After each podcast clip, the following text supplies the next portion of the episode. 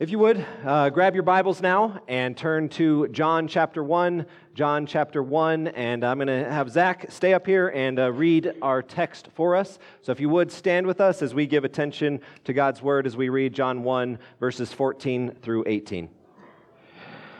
All right.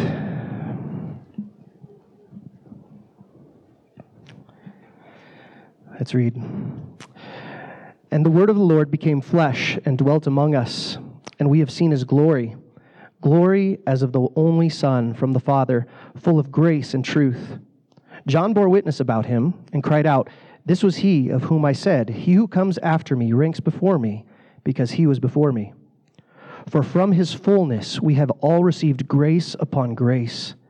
For the law was given through Moses, grace and truth came through Jesus Christ. No one has ever seen God, the only God, who is at the Father's side he has made him known. Would you pray with me? Father, we thank you again just for this morning. We come to receive from you. We, we come with nothing in our hands, nothing to offer you that you need from us. But you have poured out your goodness to us. You have made yourself known. And so, as we look into your word this morning, I just ask that you would uh, reveal it to us. I pray that you would help us to see this text in new and fresh ways. And I pray that through it we would be drawn to just worship you, to love you, and to, to marvel at the glory of the coming of the Son. So we commit this time to you, and we ask in the beautiful and glorious name of Jesus Christ our Savior. Amen. You all have a seat. You know, throughout history, there have been many statements that have been made that hold such significance that they kind of echo down through the years. Um, you can think of kind of um, maybe the, the, that statement that's been attributed to Patrick Henry at the, at the start of the Revolutionary War when he stood before the, the Virginia Convention and he declared what? Give me liberty or give me death. Kind of became the cry of, the, of this revolution. Uh, years later, President Eisenhower, on that uh, tragic day, would, uh, would get up and declare those famous words December 7th, 1941, a date which will live in infamy. Many others like this. You can think of even the great William Wallace. What did he say? They may take our lives, but they'll never take our freedom. I know he didn't actually say that, but uh, it's just such a good line. You just uh, uh somebody needed to say it in history. But uh, you know, when, when it comes to significant statements, I, I oftentimes try to shy away from superlatives. But what we find in John chapter 14, uh, in John chapter 1, rather, in verse 14, is likely the most, or at least one of the most significant statements that could ever be made. The Word became flesh and dwelt among us. It cannot be overstated how significant this line is. And here, in just these few short verses, where John closes out his introduction or his prologue, we see here where he testifies to what he and his generation saw and received. And in these short verses, we too are invited to see and receive. And that's going to guide us as we look into this passage. I want us to invite us to see the glory of Christmas, and then I want to invite us to receive the blessing of Christmas. So that's how we'll walk through this.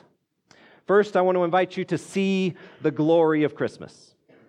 In verse 14, what does John say? He says, We have seen his glory. Now, the word that John employs here, uh, that's translated as see, holds a much fuller sense than just seeing. You know, not all seeing is the same. There is seeing like maybe you saw things as you drove here this morning.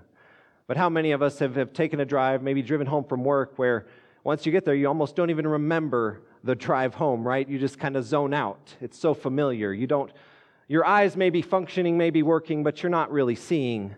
And then there is seeing like you see when you head up to Rocky Mountain National Park and you, you round that last corner coming into Estes and the mountains rise before you, and you see, dare I say, behold the mountains rising up in front of you, right?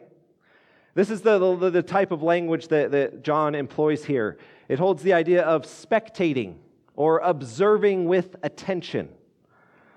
He says they have, they have, they have beheld his glory. Question is, how have they come to see his glory? It's because the light of which John has been speaking about has finally arrived.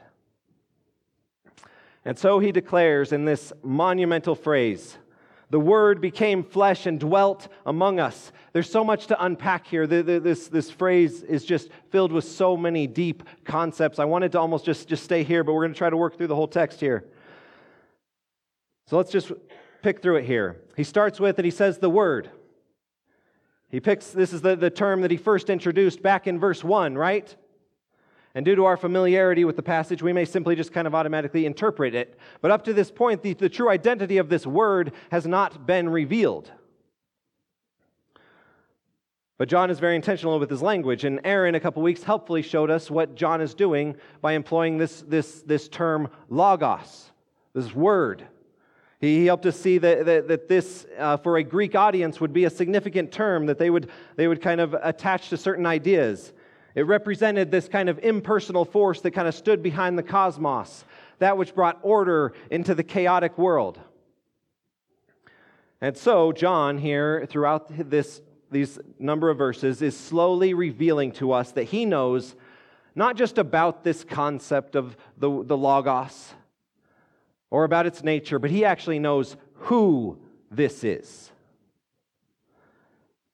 And so, uh, again, uh, Aaron, a couple of weeks ago, uh, helped us uh, see and think deeply about the nature and the reality of, of, of what John is setting forth.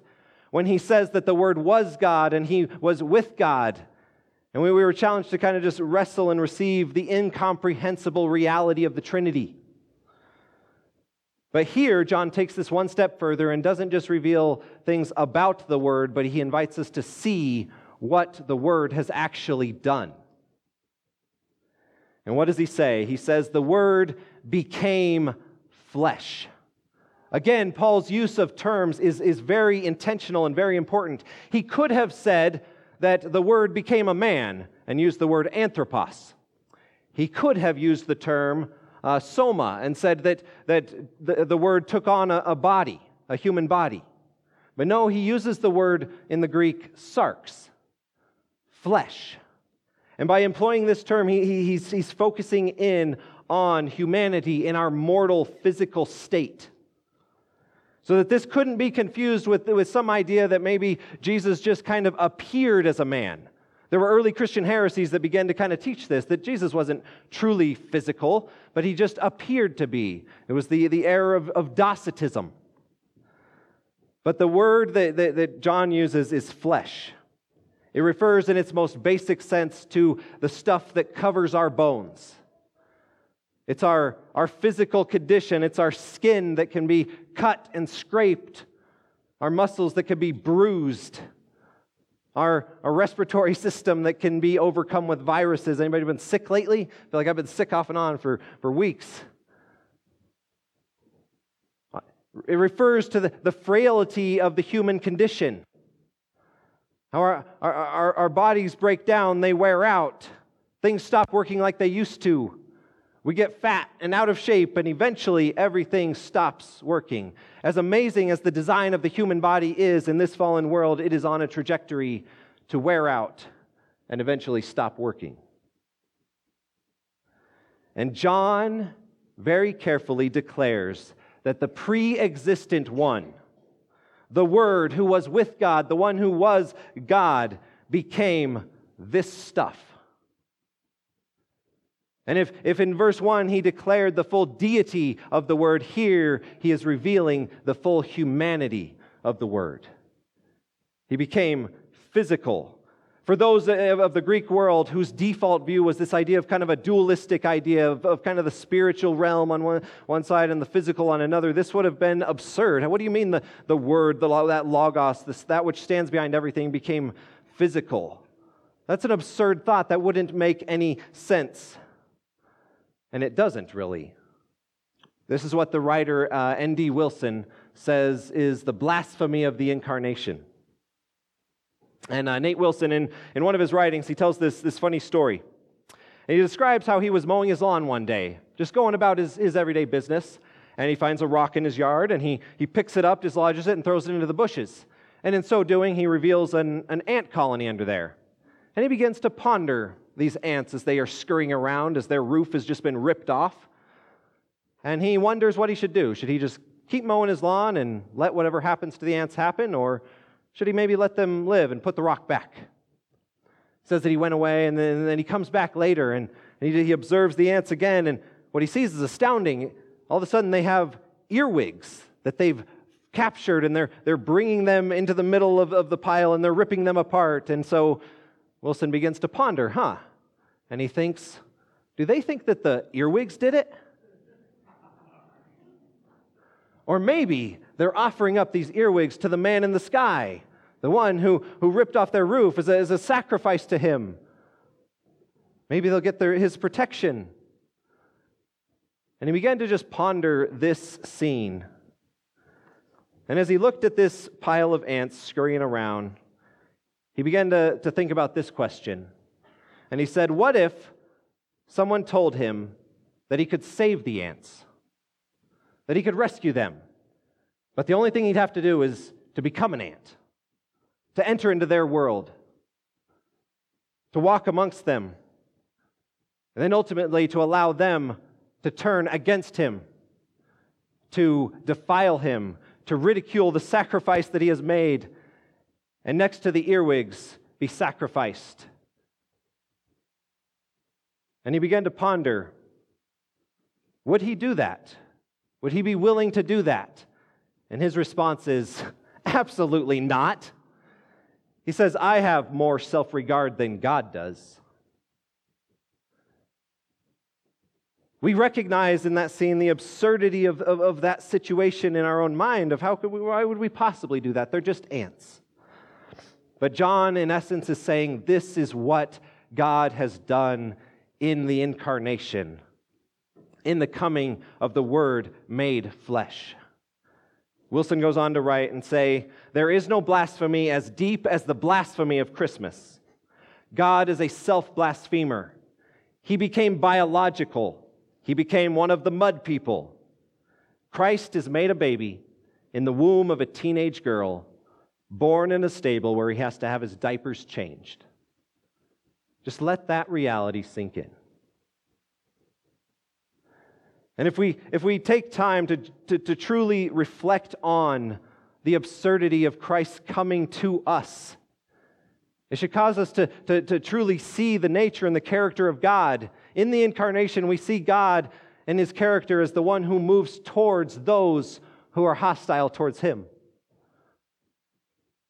He, he, he moves towards those who are relationally distant. He's one who, who seeks to love those who are difficult to love. And as we are called and invited to, to reflect God's character, to be his image bearers in the world, what does that ultimately mean for us?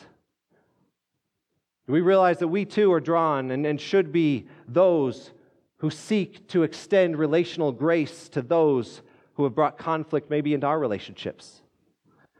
As Jesus entered into this world and into, into relationship um, amongst us, where we constantly bring, bring, bring difficulty and conflict in a world of trouble, he moved and entered into it with us to rescue us in that state.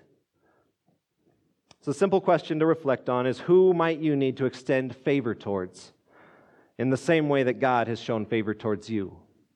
Who in your life is difficult to love? Who you want to avoid? Who you are currently at odds with? Or the picture of the incarnation can offer you hope to restore that relationship, to move forward towards those who may be even hostile towards you? Do we actually see the glory and the majesty of the coming of Jesus? John does not just end there, but he goes on to say, The Word became flesh and dwelt among us. Now, this, this word for dwell is, again, an intentional word by John. It means essentially to set up a tent, we don't have a verbal use of the, of the word tent. We don't, we don't say that I'm going tenting. Um, that'd be a little weird, but that's kind of the idea here. Um, so it's the idea of, of, of setting up a tent and, and living in it, a semi permanent dwelling. So some have said maybe this could be translated as he tabernacled among us. And the word that John uses harkens back to Old Testament connections. I believe he's in, intentionally connecting this statement for his Jewish audience to cause them to remember and to go back to the book of Exodus. We don't have time to go there, but in Exodus 25 to 31, there, uh, there's the scene where, the, the, in the giving of the law, uh, God has just entered into a covenant relationship with Israel. His law has been given to Moses, and as part of those instructions was this lengthy section about how to construct an elaborate tent. It became known as the tabernacle. And in building that, this tabernacle became the place where God would dwell amidst his people. And so, John, by, by using this language, saying, saying the word became flesh and tabernacled among us, he is, he is drawing on this Old Testament imagery, saying what the tabernacle stood for, what it pointed to as the dwelling place of God, has now taken residence here in this man. And this harkens us back all the way to the beginning of the garden in Eden, where man was, was intended to dwell in relationship with God, to be in God's presence, but because of man's sin, that was fractured and there was this separation. And so, what we see in the imagery of the tabernacle is this, is this, this echo from Eden, where God desires to live with humanity, with his people. It was, a, it was a foreshadowing of this, and John here tells us that Christ, as he comes, the Word made flesh, tabernacled among us, the presence of God has become reality once again. And as this reality of the incarnation is then on display, what, is, what does John say? He says, We have seen it. We've seen his glory. What kind of glory? He says, Glory as of the only Son from the Father, full of grace and truth. Again, John's word, word, uh, word choice of glory is intentional here. He's drawing again back to Exodus. If the first few verses in John's uh, prologue uh, draw us back to Genesis, so much of this section is drawing us all the way back to Exodus. This idea of glory should, should hearken us back to the scene in which Moses went and met with God. And as he came down from the mountain, what happened? His face was shining. This bizarre scene, he had to wear a cloth over his face to shield the people from the, the glory that was emanating from him. Other Jews might make the connection to this, what became later known as the Shekinah, the very glory of God that would come down upon the tabernacle that dwelt over the Ark of the Covenant in the temple. He's saying, We have beheld the glory of God that was displayed in all these different things has now been manifest, and we have seen it here in the Word made flesh. And John finishes by adding these virtues uh, here, these attributes, where he says he came full of grace and truth. Now we got to unpack this as well, because uh, I, I had never seen this before, but many scholars actually believe that when he says that he came full of grace and truth, that he's not just kind of commending certain attributes to the incarnate Son, but he's actually, again, drawing us back into Exodus, specifically Exodus 33 and then Exodus 34, verse 6. I wish we had time to go back there and look at it. But in this scene, we see Moses again. This is after the golden calf incident where the people kind of rebelled in the wilderness and Moses got angry and broke the tablets. This is after this where God is kind of reestablishing his covenant with him. And he's up on the mountain, he's going to make new, new tablets. In chapter 33, Moses has just asked God, he says, Hey, God, show me your glory. Let me see your glory. And what does God say? He says, Nobody can see me and live. But he says, I will allow my goodness to pass before you and before you I will declare my name to you. And so, this is what Exodus 34 says. In declaring the name of God, he says this. This is what the name of Yahweh is. He says, The Lord, the Lord, gracious and merciful, slow to anger, and note this, he says, abounding in steadfast love and faithfulness. So many of our translations put it. But I've convinced studying this is, is that as John writes in his gospel that he came full of grace and truth. He is actually drawing an allusion, almost quoting directly from Exodus 34 6, where Yahweh says he's abounding in steadfast love, in covenant love, in gracious love, and faithfulness or truthfulness to his own character. That, that John is attributing these same things to Jesus, saying, saying Jesus came full of grace and truth. And this is, this is massively significant. A Jewish audience would have picked up on this. They would have been so familiar with that statement because that's quoted more times throughout the, the Bible than any other. And they probably would have been incredibly offended as well. Because what John is doing, he's saying that the nature of Yahweh that was declared to Moses on the mountain is found manifested in the Word made flesh. This is, this is incredibly significant in this moment. And for us to actually get this image is, is so helpful. You know, in our day and age, you know, the Christmas season is awesome, it's great. But in many ways, it's kind of become, I don't know, just sentimentalized. You know, our, our, our, our culture has just added so many things to it that it, it kind of the center can kind of be pushed to the periphery, and even more so as, as, as the secular culture seeks to kind of, kind of dislodge and strip away all kind of the vestiges of, of Christianity from the reality of Christmas. I think sometimes we can kind of get swept away with that as well. There's, so, there's many good traditions and things about Christmas, but sometimes it just becomes kind of this story that's embedded amidst all these other things. Sure, maybe you have a nativity scene set up in your living room, but probably right next to it, you might have your gingerbread house and your glistening reindeer. And maybe that goofy elf on the shelf thing. I don't know if anybody does that. We, I mean, I'm not doing, I don't know who has time for that, setting that thing up every day. Maybe I sound like a Scrooge. I'm not, I don't mean to. I actually love Christmas. But, uh, but sometimes all these other things can kind of just, just make the nativity scene just this other kind of sentimental, cute story that we kind of reflect on or read about or display around Christmas time, right alongside all of our cute little movies and elves and everything else.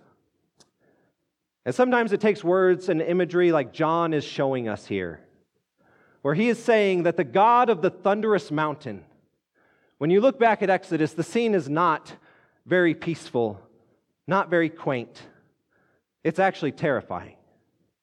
The people don't even want to go up to the mountain. They say, they say, Moses, you go up there. We don't even want to go because it's too terrifying. The holiness of God is, is something that we cannot even approach, we cannot stand before. And what John is saying in these words is that the, the God of the thunderous mountain is now laying in the manger. What do we do when God breaks into our world. When we're confronted with Him and in all of His holiness, His justice, and His grace and His truth. Do you see it? Will you see it? Will you have eyes not just to casually see it as you go about your day, but will you behold His glory in this Christmas season? From there, John then invites us, secondly, to receive the blessing of Christmas. To receive the blessing of Christmas. He says this from his fullness. Again, John loves to use these, these terms that kind of are, are embedded in, in the philosophy of the day. This Greek word pleroma uh, likely had, had uh, uh, attachments to kind of Greek philosophy as kind of this um, totality of divine power. Think of like kind of Star Wars, the Force idea, that which kind of animates and, and empowers kind of everything behind uh, everything that exists. And, uh, and John takes, I think, this philosophical term and he kind of turns it on his head and he says, You want to see fullness? You want to see where that is? It's in this one. It's in the Word made flesh. From his fullness, we have received, as he says, grace upon grace. Hang with me. We got another phrase we got to kind of unpack a little bit here. This word grace upon grace. Um, it's kind of disputed amongst commentators what it actually means, what the sense is. Um, there's a good sense in which it, could, it means maybe what we all kind of naturally read it as, as kind of uh, uh, grace and abundance. That Jesus has brought kind of grace after grace, kind of think of a conveyor belt just kind of continually dishing it out to us, kind of coming out one blessing after another kind of idea. And it could kind of contain that a little bit, but I think John is actually being a little more pointed here. And I think it hinges on the preposition that actually connects these two words, grace and grace. It's not the word that's normally translated as upon, but it's actually a word that, has more of a, a little bit of a contrastive idea, uh, meaning in place of, or in exchange for, or instead of. And you say, well, that doesn't help me at all. I have no idea what you're talking about. Um, that just muddies the water.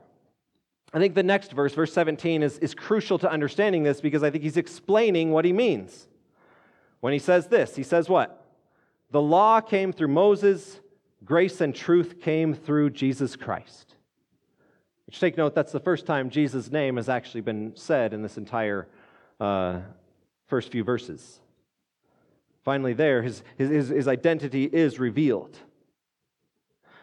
But here's, here's what I think John is, is getting at. He's saying that we have, in a sense, received grace in place of grace. We've see, received the grace of Christ in place of the grace of the law which I think is, is massively significant because he is not diminishing the importance or the place of the law. He's not saying it's unnecessary. He's not saying it's unimportant. He's not writing it off. He actually commends the law as a gift of God's grace. God's grace was displayed through the Mosaic covenant. It revealed the righteous and holy character of God to his people. It's, it called us to a standard of, of, of how we should be. It showed us our deficiencies and our inability to keep it, and our, thus our need of a Savior. And all the sacrificial system that was bound up in it was pointing towards something greater to come. But the law could never actually save anyone because we could never keep it perfectly. It's been said that the, while the law was the revelation of God's grace, Jesus comes to us as the realization of God's grace. You see, it's, it's only in the incarnate Son that God's covenant love and his faithfulness to his character can be perfectly united in him. This is why Jesus had to come. Like God is eh, eh, in his character couldn't just sit back and kind of look down at humanity and say, well, they've really kind of goofed things up. And those humans have really gone off the rails. But you know what? They, they seem to be trying. They're, they're taking a shot at it. They're, they're trying to figure things out. So, you know what?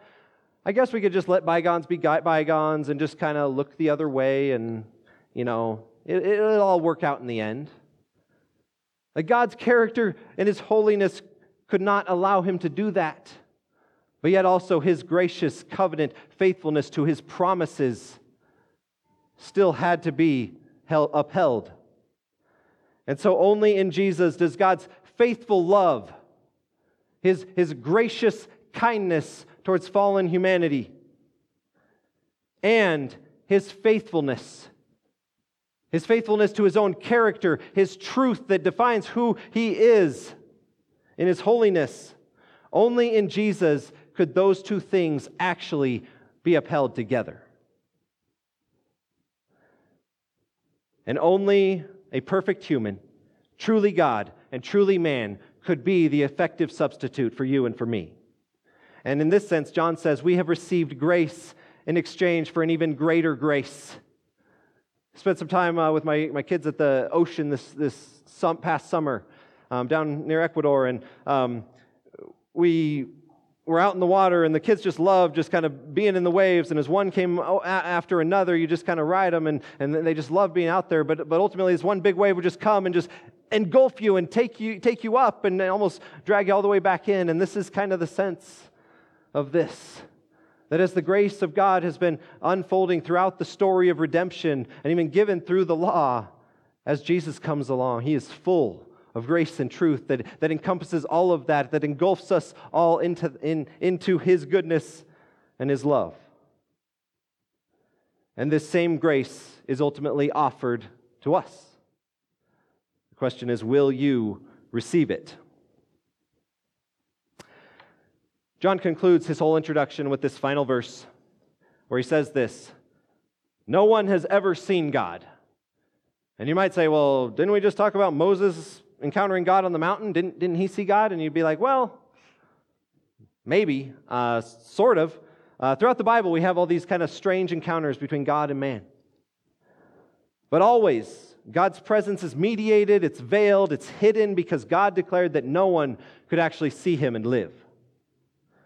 Sinful man cannot stand in the presence of a holy and righteous God. But John says here, the only God the one who is at the Father's side, Again, we have this, this, this mind blowing reality of full divinity and full humanity declared in just a few short verses.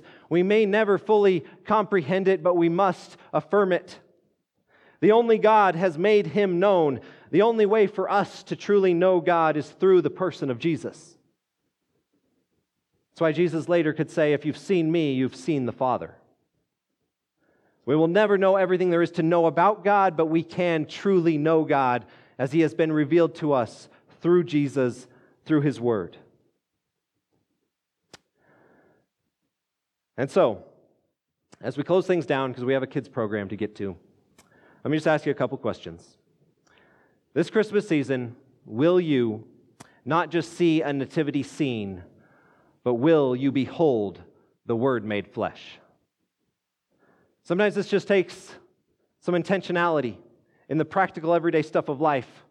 So, this week, as you prepare for Christmas, as you try to navigate the, the, the stressfulness of the last gift buying, uh, the family gatherings to come, and all of that stuff, will you take time to behold the Word made flesh? Maybe this week, before you sit down and watch another Christmas movie with your family, maybe gather your kids together and carefully read the Christmas story. But this week is a week to celebrate.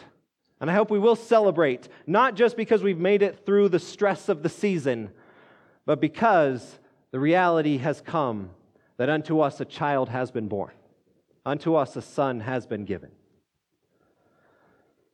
And will you receive the blessing of Christmas? Full deity, full humanity, only found in one person. That person came to offer himself in your place to cover your sins, to bestow upon you grace upon grace. So, will you receive it? Maybe your heart has just grown cold towards it. Will you have a renewed vision to see it more fully and through it to worship more deeply in this season? Let's pray together. Father, I thank you for your word, for this text that for me just, just took on so many new meanings, so many new truths revealed in this. And we have, we have not even begun to plumb the depths of these realities, and our minds cannot even begin to comprehend the incomprehensible nature of your coming into this world. But let us this week, as your people, continue to reflect to think deeply about these things. Let it, let it shape us and change us. Let us not be so drawn by just the, the, the, cultural narrative around us that, that you get pushed from the center to the periphery, but let us hold you as the flaming center of our worship and our lives. So give us strength and empower us to do this as we seek to follow you. We love you. And we pray in the name of Jesus, the incarnate Son, and our risen Lord. Amen.